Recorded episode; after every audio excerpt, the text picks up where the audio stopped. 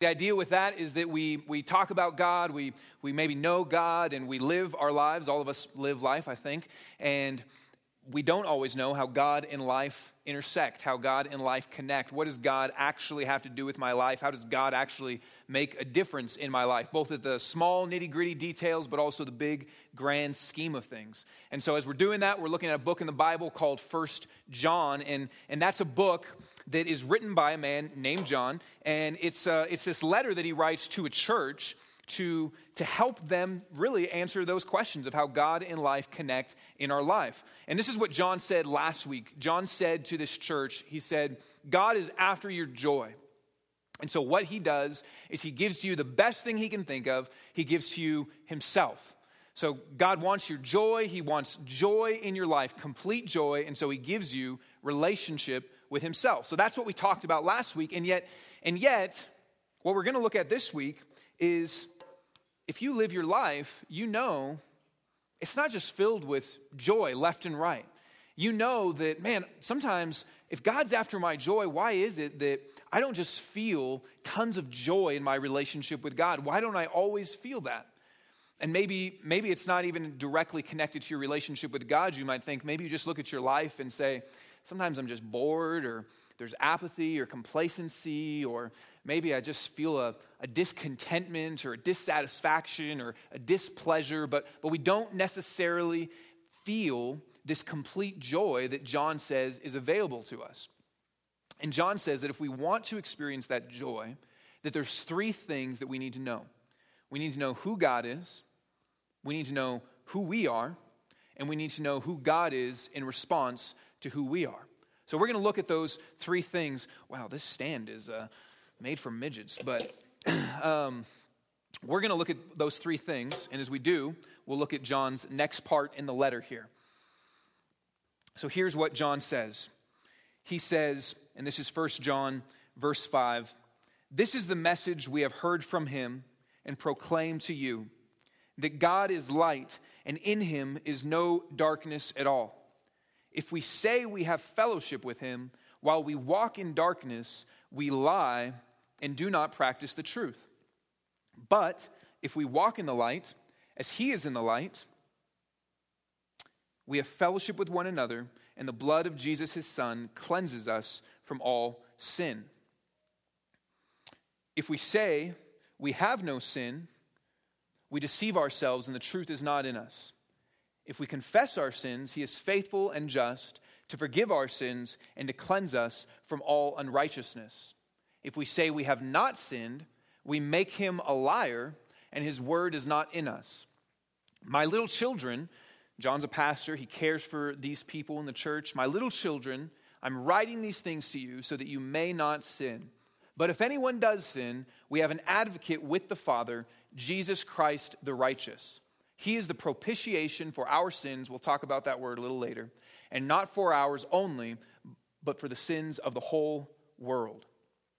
So, the first thing that John says we need to know is who is God.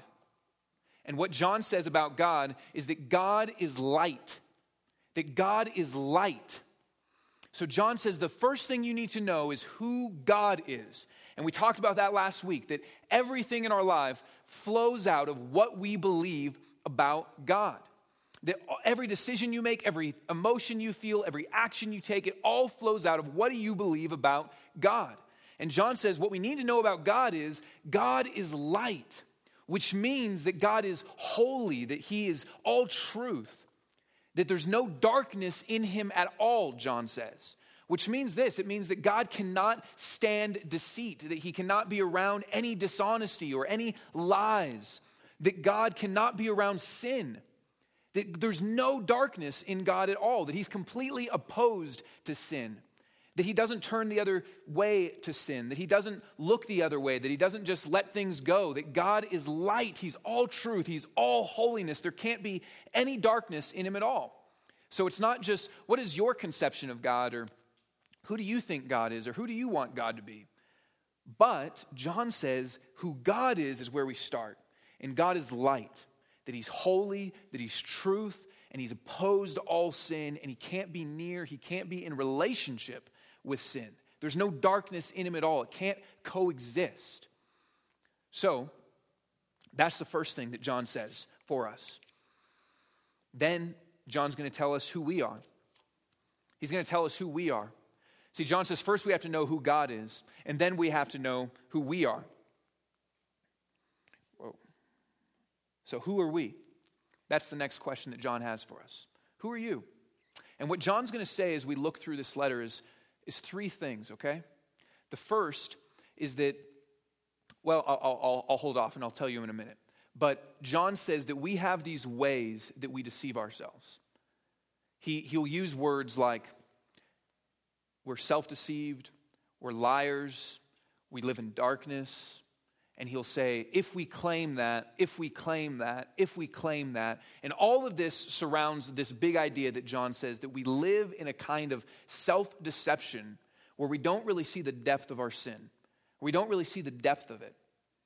That John says that we, in the church, and, that, and that's just a, a reminder, John's not just writing this letter to some random people. He's not just kind of posting it as an open letter on the internet or posting it on Reddit or I mean this is a this is something John is saying in the church that in the church there's self-deception, that in the church there's lies that we tell ourselves. And he's saying he wants to help the church see that underneath all of this self-deception there's this idea that we don't see the depth of our sin. And he's going to give us three different claims that we make and you saw it in there as we read it, where he says, if we say that, if we say that, three different claims that we make about our lives, three different lies that we tell ourselves, and three responses that we have to sin. So the first one is this the first lie that we tell ourselves, or the first response that we have to sin, the first one is this we, we just do it, we sin. And the lie he says is that we claim to have fellowship with God, but we walk in darkness. And what John says about sin here, when he calls it darkness, is that it's an entire outlook that we have on life. That it's not just particular actions that we do, particular things we do, but it's entire outlook. And he says it's a natural condition to not see the depth of your sin, to not see the depth of your sin because we're in darkness. It's a, it's a blindness that we have. And sociologists, sociologists will tell you this as well. They'll say that you don't really see your own faults. I remember studying this in school, and, and one of the things, the examples that, that they used was this that let's say you're, you're driving, okay? And maybe you're late to work, and so you're speeding, and maybe you cut somebody off, or whatever else we do when we drive bad. Maybe you uh, you're in the middle of the intersection and then the light turns red and these guys on the side are honking at you and you're stuck in the middle of the intersection or maybe you bump into somebody and get in a fender bender or whatever might happen. You run through a red light all the different things that we do. And what, what will you say if that happens? Well this is what you'll say. You'll say man i'm, I'm running late or man my boss is going to kill me. I got to get there on time or i didn't see that guy. He kind of, yeah i cut him off but i didn't see him or I thought the light was going to turn green. I thought I was going to make it. I thought I had enough time. We'll give kind of circumstantial excuses. But what happens if somebody else cuts you off? Or what happens if somebody's in the middle of the intersection and you're the one on the side honking the horn? What do we say? Don't you know how to drive? What kind of an idiot are you? You are the dumbest person that ever existed. I mean, we, we, we make personal judgments on other. I don't, I mean, I don't do those things, but I've heard some of you tell me that you do those things. That's how I know that. But we make personal judgments on other people. We give ourselves kind of the benefit of the doubt and make it circumstantial, but for other people, we make personal judgments. We don't see our own faults. Or on the other side of things, let's say somebody at work gets a promotion that maybe you wanted. What do you say? Well, yeah, right place, right time. Right place, right time. Or, well, yeah, I mean, you know, if I would have gotten that position in the reorg when they changed everything up, then I probably would have got a promotion too. Or, or I mean, we, we make circumstantial excuses for people's positives, but for ourselves, if we get a promotion, what do we say? Look at me. Of course. You know how hard I work? You know the kind of person I am? Of course I got a promotion. So we don't see our own faults, we're blind. Sin is darkness. It's not just particular actions, it's this whole outlook, this whole darkness. And John says that there's people in the church that make a claim I know God, I have a relationship with God. I, I, I go to church, I know the Bible, I, I, I, hang out with other people that are Christians. I have a relationship with God. And yet, John says they, they don't see, they walk in darkness. That, that if they're living in continual sin, if they're living in habitual sin, he calls them a liar. And I know that, I'm glad he said it and not me, because I, I mean, that, that seems harsh to say that to somebody. To say, oh, hi, I'm a Christian. You're a Christian? Oh, that's great. You're a liar. I mean, that, that seems like a harsh thing to say to somebody. And people would probably say to John, and remember, he's writing this to people in the church. People would say to John, John, you don't know me, man. Like, come on. I've, I've grown up in the church my whole life. I, I read the Bible. I'm here on Sundays. I help. And, and he says, You're, You don't know God. John, who, who are you to judge? You can't judge me. Only God can judge me. And John says, No, your, your life judges you. Your life judges you. And John says, You don't practice the truth. You don't practice the truth. And here's what John is saying He's saying that truth, if it really hits your heart, changes you. That you cannot have truth be believed and hit your heart and not change. That if you meet God, that if you meet Jesus, you cannot change. You cannot be the same. He's not saying there won't ever be sin in your life, but if you're walking in darkness and saying, Yes, I, I live in darkness, I live in sin, and yet sometimes we don't even see that because it is darkness. I live here, but God is light. He says that's it's false. And a lot of times we'll even say something like this Well, I know it in my head, but I don't know it in my heart. And let me just tell you that's bogus, okay? Because, sorry to use strong language. I know this is a family show here. Uh, let's say that you get pulled over by a police officer. He pulls you over and he says, Hey, do you, do you know that you were speeding? And you say, Well, yes, officer. I know it in my head, but I don't know in my heart. He's not going to say, Oh, well, in that case, please keep on going. He's going to say, I'm going to write you a ticket for speeding and one for being stupid. That's what he's going to say. Because let me tell you this, okay? If you know something, if you say you know something in your head but not in your heart, there's only, there's only one of two options, okay? Either you don't actually know it, you didn't actually know you were speeding. Maybe you just kind of claim you know it, but you don't actually know it. Or the second option is you know it and you're rebelling, which is the case for most of us when we're speeding. We know what the speed limit is, but we just do it anyway. So to say, oh, I know it in my head, but not in my heart, what we're saying is, I, I know it, I, I believe it, but it doesn't actually affect me. It doesn't actually change anything. I know that God cares for me, but I don't really feel He cares for me. I, you know, I'm still anxious all the time. Or I, I know that God says this, but I'm actually, you know, I don't feel that He says this, so I'm going to do what I want anyway. Well, we don't really know it. John says, for those that say you know truth, but you don't practice truth, you, you don't really know God. And I know that's, again, I know that's a harsh statement to make, but blame John. He's the one, he's the one that said it, this guy, man. Um, so that's the first thing that he says. That's the first thing he says. That's the first lie that we believe that we claim to be a Christian, and yet we live in darkness. We just do it. Okay, that's our first response to sin. So, who is God in response to that? Who's God in response to who we are? Well, he gives community and he cleanses. He gives community and he cleanses. Because here's what it said it says, But if we walk in the light as he is in the light, we have fellowship with one another, and the blood of Jesus cleanses us from all sin. So let's look at that first part that he gives us community because it's kind of interesting how he puts that. Because he doesn't say, but if we walk in the light as he's in the light, we have fellowship with him. He could have said that, and that's true. But he says, if we walk in the light as he's in the light, we have fellowship with one another. We get community. See, what, this is what walking in the light means. Walking in the light, because we talked about God. God is light, means he's holy, he's truth.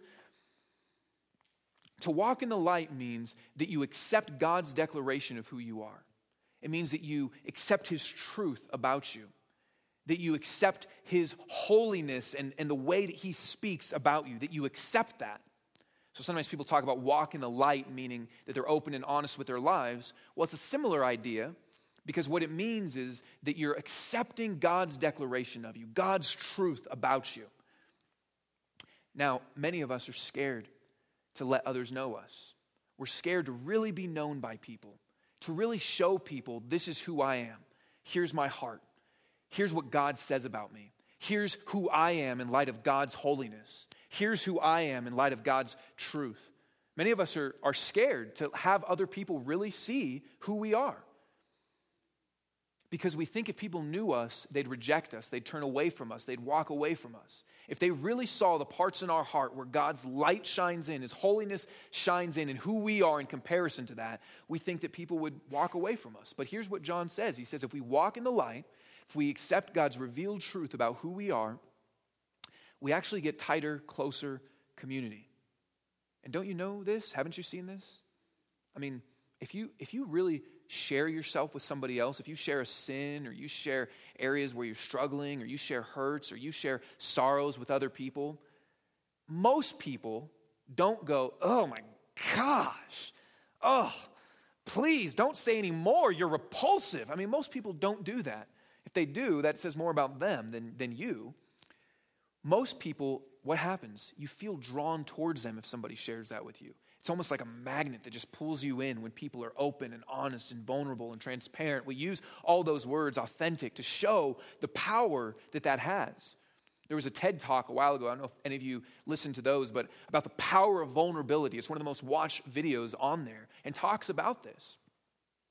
That when you show your heart to somebody else, when you show who God says you are, all the parts, when you really let people see you in light of God's light, then what happens is it actually builds community. It builds community. And then the second thing that John says it does is it cleanses us. It says the blood of Jesus cleanses us from all sin. And the blood of Jesus, that phrase, we'll talk about that a little later, but it's, that, that refers to what Jesus did on the cross, his blood shed on the cross. And he says it cleanses us from all sin. And I almost just want to stay on that word all and just spend the whole rest of our time together talking about that. The word all is completely encompassing. See, some of you think, here's, here's the deal, okay? As a pastor, what it's been said for pastors is that my job as a, as a preacher is to afflict the comfortable and to comfort the afflicted. So, part of what that means is for some of you, it's to take a scalpel as a surgeon and be gentle, but to afflict you if you're comfortable. And for some of you, it's to comfort you where you're afflicted. In this verse here, that Jesus is a cleanser of all sin, I want you to hear this right now. Because I don't know all the areas in your life, okay? But I know from doing this for long enough that many of you need to hear this. That the blood of Jesus cleanses from all sin. And some of you think that what you've done, that his blood doesn't have power to touch, okay? That his blood doesn't have the power to touch all of your sin. That when you did it, or how you did it, or how recently you did it, or the way that you did it, that the blood doesn't have power to touch that. That it can't cleanse, that it can't change, that it can't make you new. But John says, all sin that the blood of Jesus cleanses from all your sin, all of it. I want you just to, to, th- to everything in your hands, that the words all are just written here and just pours on top of there. All of your sin. That it cleanses all of it. That even the ones right now that may be in your mind are saying, well, not those ones. All of it. All of it. See, we believe sometimes, well, he can't touch this, this one, not this one, not the way I did that all sin. If you believe that, that's a lie. It's a lie, it's a lie, it's a lie. That's not what he says. He says all sin, all of it. So I want you to hear that, that the blood of Jesus cleanses from all of your sin. All of it.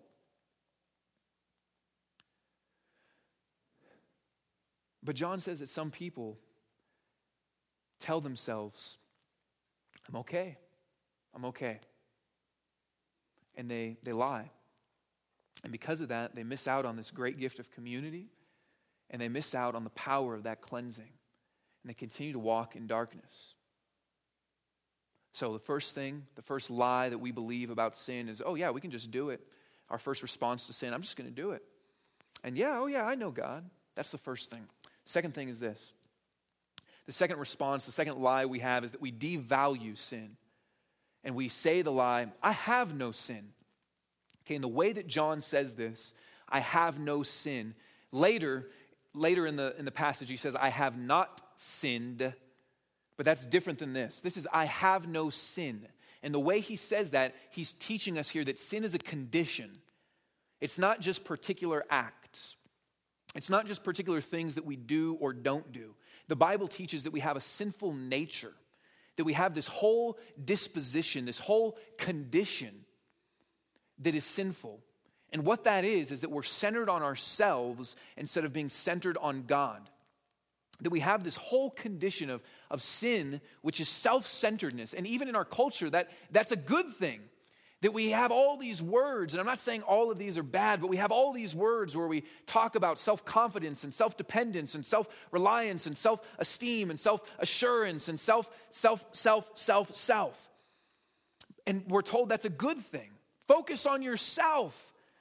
But we have this whole condition of sinfulness that is about self centeredness versus God centeredness.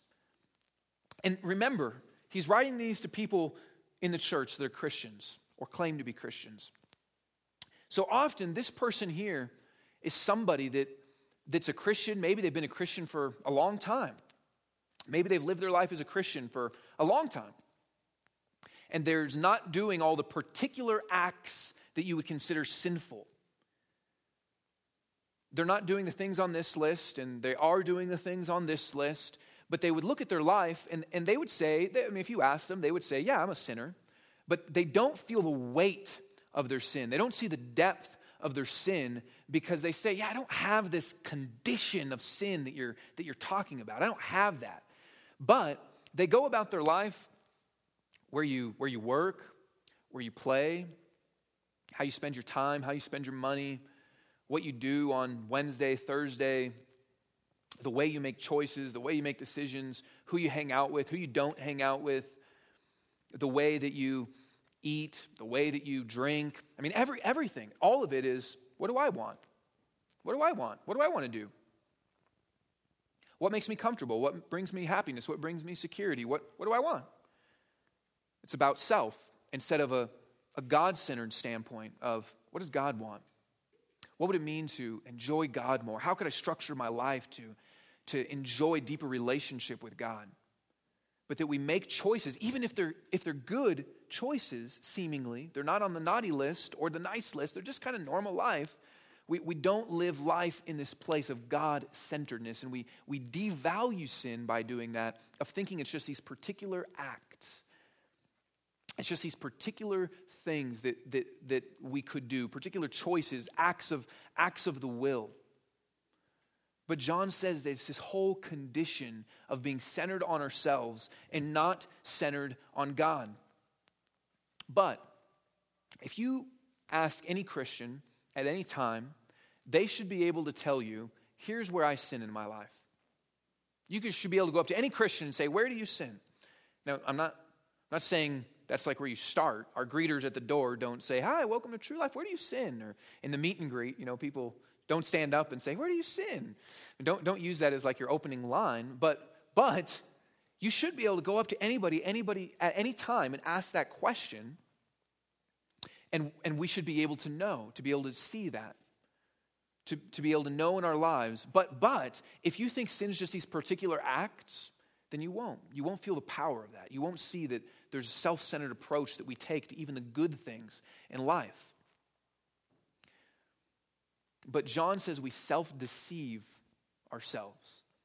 We're not deceived and tricked by someone else, but that if we say, if the, if the person that says, I have no sin, he says, is self deceived, which means this we're talking to ourselves. We're telling ourselves, no, it's okay. We say things like, it's not that big of a deal or it's a gray area, or, uh, you know, it was, it, it was a long time ago, or it's not, you know, it's, it's nobody's perfect. Or sometimes we, we, we make ourselves the victim. Have you ever said something like this? You make me so angry. Or you make me frustrated. Or, or even you hurt me. But we're making ourselves a victim. We're saying that somebody else has the power to do that to us. Somebody else has the power to make you angry. No, they don't. You have the choice to respond. Or circumstantially, it's not always interpersonally. Sometimes it's just, man, this traffic is driving me crazy. Really? The traffic is making you crazy. It's driving you crazy. That gives a lot of power to a circumstance. But circumstances do not, they do not create what's in your heart. They only reveal what's in your heart. But John says we're self deceived. We don't see sin. We so much try to hide and, and run from the depth of our sin that we'll do whatever we can to get out of it. And it's self deception. It's self deception. And maybe, maybe you've been a Christian for a while. And if I were to talk with you, you would say, You know, I, I know I had sin in my past. I know I had sin in my past, but I don't see it right now. That, I mean, that's indicative of this. Or maybe if we talked, you would say, No, I, I know I have sin. I know I have sin. I know that. And yet, what happens if you ever get rebuked? What happens if someone ever calls out an area in your life? Do you go, Yeah, I agree with you? Or do you immediately defend? If you have a, if you have a spouse and they say, Hey, you're doing this wrong, or Hey, you're, you, you sinned against me in this way, or you, I mean, do you, immediately defend and say, No, you don't know what you're talking about, or you made me do this, or that's because you did this, or you want to say that about me? What do I have to say about you? We can open the list. Let's go. Or even in a sermon, even right now. I mean, you can be going, whatever. That's not true. Whatever. And you got gloves on. I mean, you're, you got your inner Rocky just ready to go whether to block or to, or to jab, or you got, you got Rocky living in your heart, and he's just helping you out, blocking and ducking and jabbing and floating like a butterfly and stinging like a bee. That's not Rocky, that's Muhammad Ali, but I think I just rhymed there. We got, we got something going on here. Cue the bass. Um, but you're, you're, you're ready to defend, you're ready to fight. Any anytime someone wants to point out to you that sin word, you're ready to fight. You're ready to block, duck, jab, twist, and move. You're ready to do it all. You look professional. We should see you on ESPN. I mean, it, it looks good. And we, we self deceive. We say we have no sin. Or maybe, maybe sometimes you might say, Yeah, I've got sin, but you only talk about it generically. It's always, Yeah, I struggle with pride or anxiety all these big topics, or control, or perfectionism, but it's never the particulars. I think I'm better than people at my job. Or I think I'm better than you. Or, man, I do not trust you, God. We, we talk about these big generic things. Or we'll show our respectable stuff, our respectable sin. Yeah, I'm a sinner with these things. It's like in a job you know, interview when they ask you, What are your weaknesses? I'm too hard of a worker. I show up too much on time. I'm like the Swiss, you know. It's like, what? Aren't they timely? they made watches or something, right? or you know you're a sinner, but only like, like you know you're a U.S. citizen. Like, when's the last time you thought about the fact I'm a U.S. citizen? Maybe some of you are more patriotic than me, but probably, I mean, maybe every day you don't. I stand up and say the Pledge of Allegiance. I mean, but I mean, you're you're a U.S. citizen. I, most of you, I think. Um, but do you, do you always think about that? No. You would admit, yeah, it's a reality, but it, it's not an ever-present, changing, shaping reality that you feel. And if you really saw that you have sin, a condition of self-centeredness, you'd repent. You would change. There'd be growth. Okay, so who's God in response to that? It's beautiful.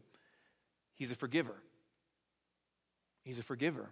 John says this If we confess, he is faithful and just and will forgive us our sins and cleanse us from all unrighteousness. There's that word again, all.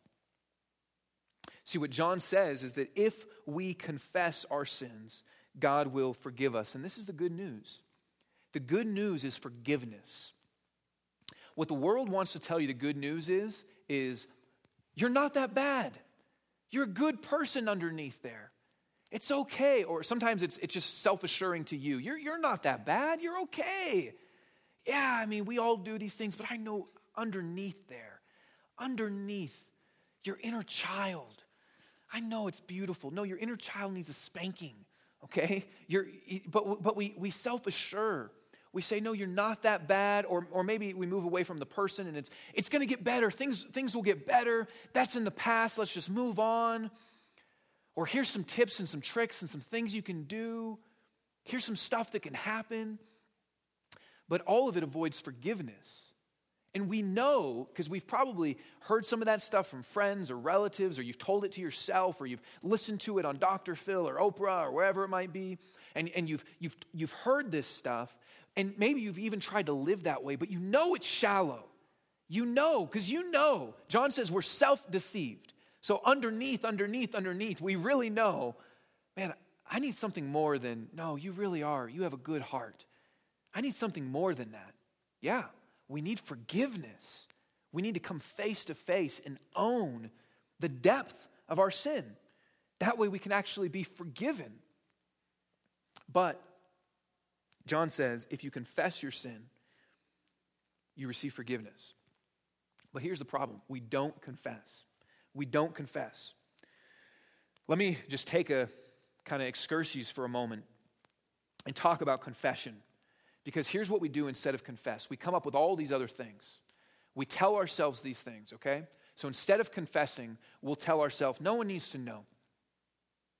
No one needs to know about this, whether this is to God or to another person that you've sinned against. No one needs to know about this. Put the nails in the coffin, it's going with me to the grave. No one needs to know. Or it was just once. Often those two are related. It was just once, so no one needs to know. It's just once. Can't we just move on? Can't we just keep going? Why this confession stuff, John? If we confess our sins, ah, it's just once. No one needs to know about it. It was a long time ago. Do you really want me to drudge up the past and open up old wounds and tear open the scab? It was a long time ago. It was a long time ago. It was just once no one needs to know. You can combine them, you can do a combo with your rocky moves. I'll never do it again. I'll never do it again. Let's just keep going forward. I'll never do it again. No need for confession. I'll never do it again. If I confess, nothing's going to change. Maybe we say that from another person or to God. If I confess to God and have this big old hash out session with God, or if I tell that person, nothing's going to change. Or things will be worse. They will change, actually. They're going to get worse. Or we give, we give our sin pet names so it doesn't seem so bad. We don't call sin the way God calls it. So we say, even something like, you know, a common word is, I had an affair, instead of what the Bible says is adultery. Like, let's give it the names the Bible uses instead of trying to tame things. Or, uh, maybe I drink a little too much. No, the Bible calls it drunkenness. Or, uh, you know, maybe I kind of raise my voice sometimes. No, you're harsh and you yell. You're abusive. Or we polish it. Those two are kind of related, but we polish it. Have you ever said something like this? I'm sorry I wasn't super honest with you. Is that like a new superhero character? Like, are we going to see a movie with Iron Man and, and, and super honest? I mean, what? I'm sorry, I'm sorry I, I wasn't very nice. No, you're a liar and you're a jerk. Instead of saying, I'm sorry I wasn't super honest or I'm sorry I wasn't very nice, we just try to polish it because we don't want to see the depth of our sin. We want to tell ourselves we're okay. Or we think I'm the good guy. It's the boss's fault, it's the traffic's fault, it's the world's fault, it's the government's fault. I'm the good guy. Or this one, we say, I'm sorry. Wait, why is that on the list? Have any of you ever said, I'm sorry before? Look, sorry is for bumping into somebody. Sorry is for stepping on someone's toe. Sorry is for spilling your milk. But sorry, all that, I mean, all that means literally is I have sorrow. I have sorrow. So what? That's just an objective statement of the facts. It's like I, I wear Old Spice, I've got white socks on, and I have sorrow. Okay, thank you for the information, but that, there's, no, there's no transaction there. There's no relational interaction of, will you forgive me? I sinned against you. I did this. There's, it's just, I'm sorry, I just have this general condition I'd like you to know about. Thank you very much. That means nothing. Or we tell half truths. Maybe it's, uh, hey, that woman at the office, she, she was flirting with me again today. And you maybe confess that, but not the part of, I swung by her desk. That way she would flirt with me. Or we do this. I, I, I agree. I agree with what you're saying. Maybe even right now. And sometimes this happens in personal conversations, and we just have a stone cold face. We're bringing back stone cold Steve Austin, and it's just, I agree. Sometimes it's not even words, it's just, mm hmm, mm hmm, mm hmm. We just put up this barrier. Instead of actually changing, repenting, confessing, it's just, sure, I agree with that. Or I understand is another one. So I've got clarity about it. Yeah, I get that. Oh, yeah, that makes sense. Yeah, man, I'm, I'm all over the board on here. I, I understand. I've got clarity, but there's still no confession. All of these are ways to avoid confession. Here's another one. This is really common in the church. I'll stop. I'll stop. Okay, so let's say you let's say you understand that that in your life things aren't going well and you want comfort. So you start drinking too much or you start eating too much. And you know every time things aren't going right, I go to food or I go to alcohol or I go to these different things. And I know I shouldn't be doing that. I'll stop. But it, there's still no confession. All of these are still ways to avoid confession, which means they're ways to avoid God. They're ways to avoid actually having a conversation. They're ways to avoid relationship. Even some of them that sound good, like I'm sorry, I agree, I understand, I'll stop. I mean, all of those things, all of those things are just ways to avoid God. So, what does it mean to confess? What does it mean to confess? Because John says if you confess, he's faithful and just and he forgives. I mean, that's, that's beautiful. He forgives. Like if you found yourself all over the board and you said, How, Did you read my diary? I mean, I don't, do people have diaries anymore? Did you read my blog? God knows all that. God knows all of that.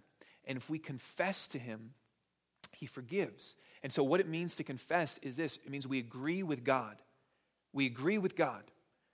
We step into the light of His truth, His holiness, in light of who we are, and we agree with Him and we have a conversation with Him, and we agree with who God says we are, and we agree with what God says about our life. It's not because He doesn't know, He already knows. But it's so we can have a conversation. It's, you're not telling God something new. Confession is not, if, if it's on an interpersonal level, then yes, it's telling some, someone sometimes something they don't know. But with God, you're not giving him new information. He didn't say, wait, that, that, wait, you're telling me that wasn't water? I thought that was water. That was, oh, things begin to make sense now. Now I understand the lampshade. I'm, I'm getting it. I mean, God already knows. That wasn't your wife on the computer? Are you, are you kidding? God already knows, okay? You're not giving him new information. But it's a conversation we have to come into agreement with him about our lives. That's what it means to confess.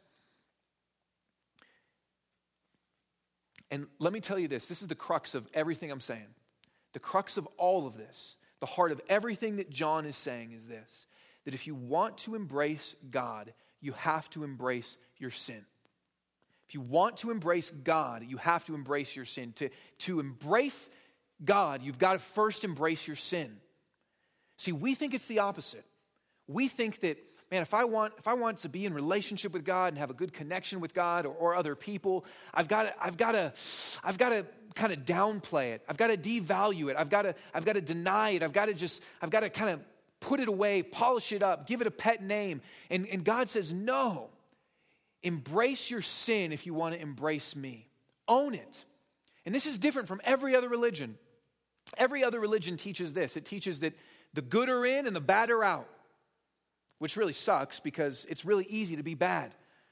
But it teaches that the good are in and the bad are out. But Christianity teaches the humble are in and the proud are out. The humble are in and the proud are out. It's those that see I'm weak. It's not the strong. It's those that see, I need somebody. I'm, I'm absolutely dependent on you, that I'm a moral failure, that I'm a wretched sinner, that I'm worse than I think I am. It's, it's those people that get access to God. The path to God is not through goodness, it's not be a good person and then God brings you into his family. Be a good person. That's what will bring you relationship with God. That's the lie that we keep believing, that we keep telling ourselves, even if theologically you would say, I don't believe that. That's where we keep going. So we polish and we clean up and we make it pretty and we, we do that with other people. And all of that is a lie. God says the path to me, if you want this beautiful joy of enjoying relationship with me, embrace the sin to embrace me. And by embrace, I'm not saying go sin. I'm saying you, you come to a place of, yes, that is true. Yes, that's what I've done. Yes, I'm that bad. Yes. And through then, we get God. Because Jesus doesn't forgive mistakes, He doesn't forgive accidents, He forgives sin. Jesus forgives sin. But when we try to come and say, hey, God, I'm just not that bad, then we don't really need Him. To the degree that you see the depth of your sin is to the degree that you will see the depth of his love, which is to the degree that you will feel joy. It's only when you can come to a place of saying, I'm in utter need. And if, if you're not a Christian, if, if this isn't what you know, if this isn't what you believe, then, then you've got to see this. That Christianity isn't this religion for the good people. It's not this, hey, come one, come all that are good. If you're good, come on in. No, it's for people that say, I need, I need God. Sometimes Christianity is called crutch. Well, yes, it is. Because we need God. And it's only the proud that are out, it's the humble that are in. So, that's the crux of the matter. How do we actually confess then? How do we actually confess? How do we actually do that? well, this is what this is how you confess, okay? First, it's honestly. I'll give you four ways to confess. First, honestly. Many times, if we even get to a place where we'll confess to God, this is true on a personal level as well, but if to confess with God, this is how often we begin. God, I do love you. God, I do want to follow you. God, I do trust you. God, I, I do, I do uh, believe these things. God, I, I do care about you. God, I, I do know. And we reassert our goodness. Instead of saying, God, I don't love you, I don't trust you, I don't care about you, I don't believe you care about me, I don't believe these truths, we come reasserting our goodness or we reassert our, our record. God, this isn't who I am. I've never done this before. God, you know that this is way out of character for me. God, I'm not like this, we reassert our record. Or we reassert our effort and we pray, God, help me to change. God, help me to be different. God, help me to do this the right way. God, help me to. And we start confession with reasserting our goodness, our effort, or our record instead of honestly saying, God, I don't even love you. Maybe letting it sink in. Or saying, God, I don't even want to talk with you, actually. I don't, I don't even want to confess to you right now. That's maybe just maybe that's where you just have to even start.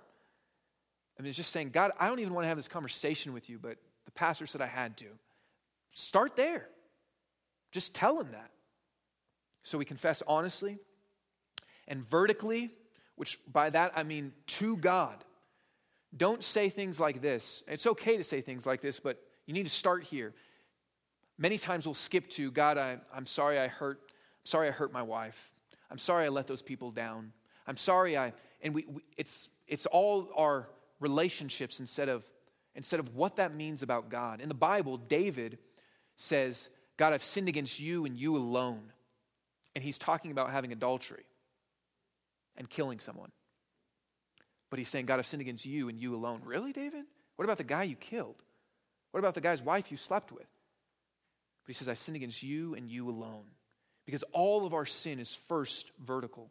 So when we confess to God, start there, honestly, vertically, regularly, which means this if you haven't talked to God like this, this is what this means. It means that you need to spend some time doing this tonight or this week. And that's hours. I'm not talking a couple quick throw ups to God. I'm talking hours. I'm talking hours.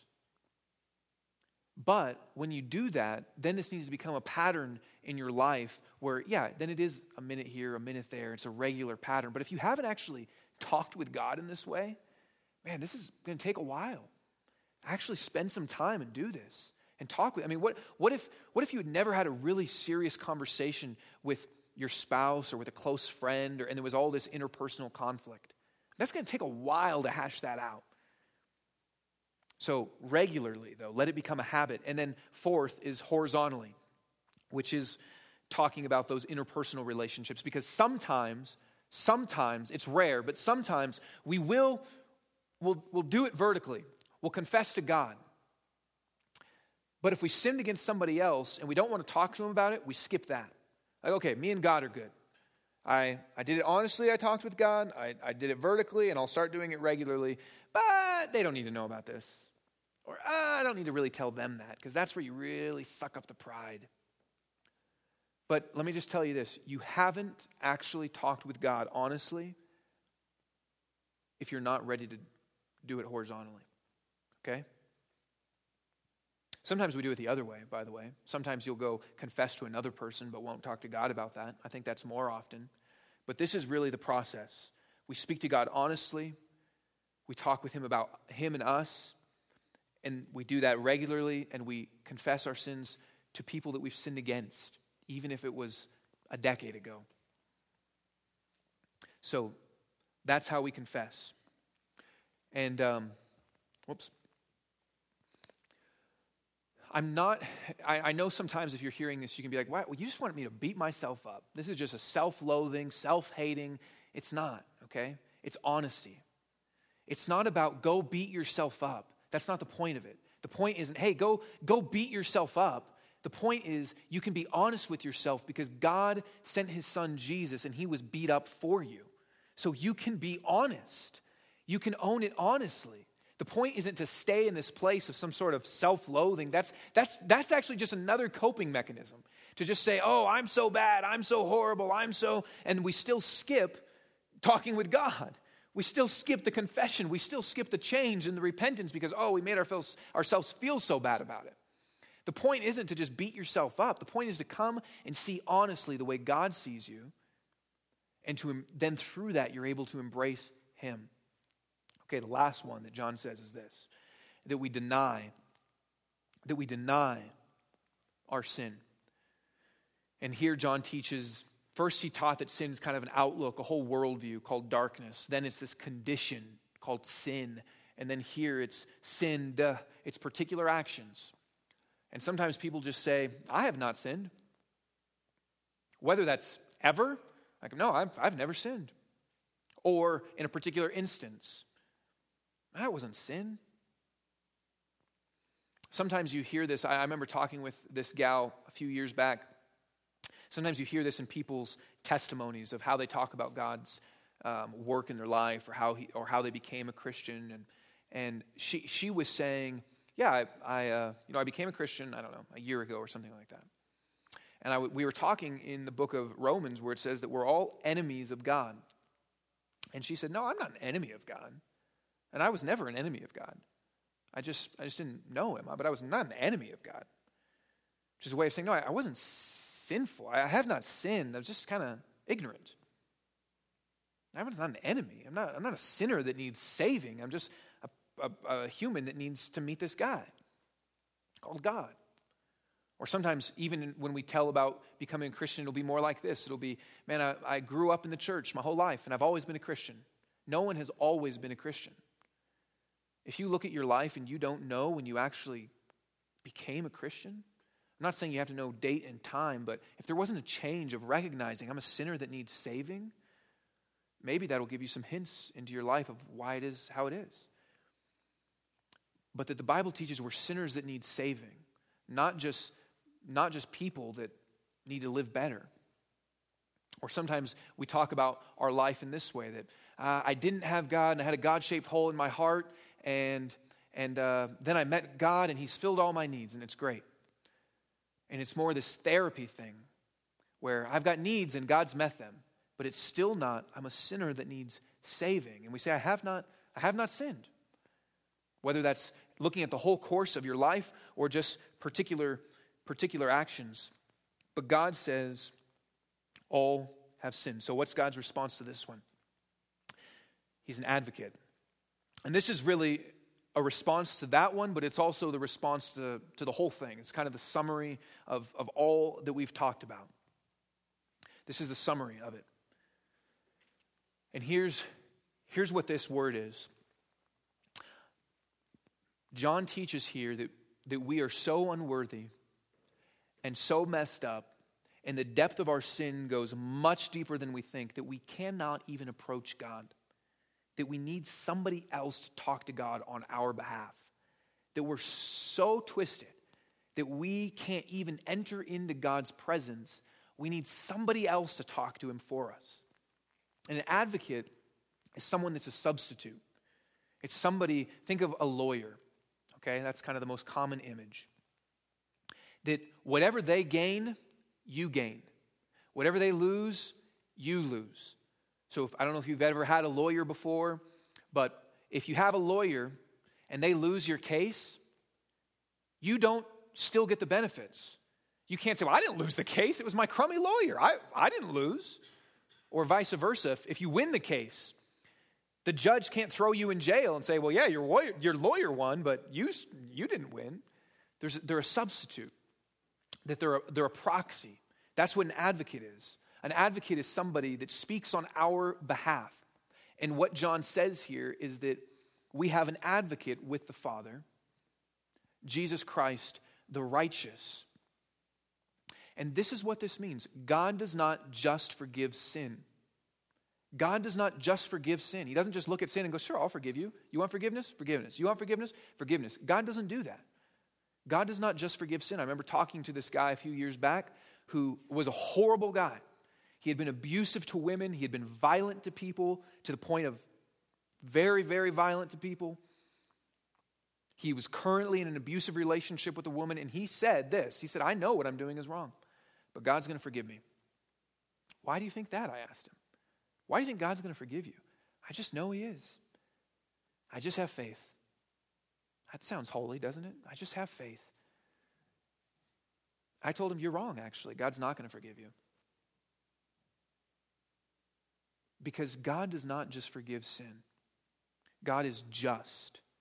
And so, what it says here is that we have an advocate, that Jesus Christ is the propitiation for our sins, which means this. I know that's a, a word we don't use all the time. We don't just say, hey, have you propitiated lately? I mean, we don't, we don't say that, okay? But what that means is that God has wrath against sin.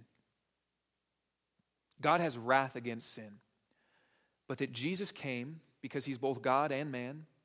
He can do this. I couldn't do this for you, and you couldn't do this for me. But Jesus comes and he stands in the way of the wrath of God on the cross. And he takes all of the wrath that we should have gotten. For, I mean, I'm, I'm talk, we're talking tonight. Man, the sin is deeper than you think it is. It, you're worse than you think you are.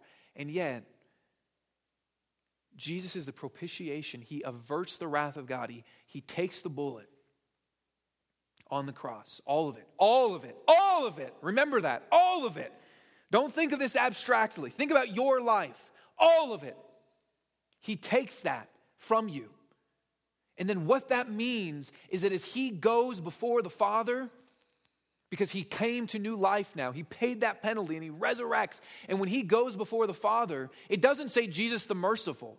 It doesn't say that Jesus is before God going, hey, come on, you're a nice guy. I'm a nice guy. Caleb's a nice guy. Can't we work something out here?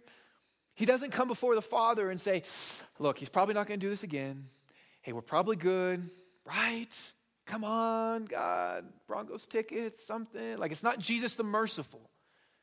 It's not Jesus the persuader. He's not some smooth move, Matlock criminal, criminal lawyer. I don't know why that reference back from way long. No one even knows what that is. I don't know why that came to my mind, but he's not Jesus the persuader. He's Jesus the righteous. He's Jesus the righteous. He's not begging God for forgiveness for you. He's an advocate that comes before you and says, I live the life that you should have lived. I live the life you should have lived, a sinless, perfect life. I lived the life you should have lived, and I died the death that you should have died. And so now I stand before God as Jesus Christ, the righteous, that on your behalf, you, you get what I get. So when God looks at you now, the Bible teaches elsewhere there's no condemnation. There's no condemnation. There's none. There's none. There's no judgment left for you. There's no, am I okay with God? That if Jesus has become your substitute, you get what he gets, which is perfect relationship with the Father. This isn't Jesus forgives you, now you better go do a better job. Jesus died for your sin over here, but now you better go live a good life. It says we have an advocate with the Father who's standing before the Father is Jesus Christ the righteous, who says, My life is your life. You get what I get. That's amazing. See, unless you realize the depth of your sin, you will not see the depth of his love. Unless you see the depth of the wickedness in your heart, if you, unless you stop trying to polish it all up, then you won't see how beautiful it is that Jesus Christ is the propitiation, the wrath averting, gracious God. You won't see that. He'll be kind of a nice guy. If you don't, let me, let me tell you this if you don't enjoy your relationship with God, John says, it's because you don't see the depth of your sin. You're self deceived, you lie to yourself, and you make claims. If you don't look at God and go, man, wow, then you don't see the depth of your sin. That's the place to start. Confession, talking with God. And then John says this last thing. He says he's the propitiation for our sins, and not only ours, but for the sins of the whole world, which means this don't hoard this beautiful gift. Don't hoard this beautiful gift. This isn't just for you to go, God's so great. This is so cool. I'm going to hug myself. It's God wants more and more people to know his love, his grace. He wants more and more people to experience it for the whole world, for all of Denver, for all of your neighborhoods, for all of your places of work, for all of your families, for all of your marriages, for all of it. God wants the whole world to know this. Every person in your life, God wants to know this love, this grace, this joy.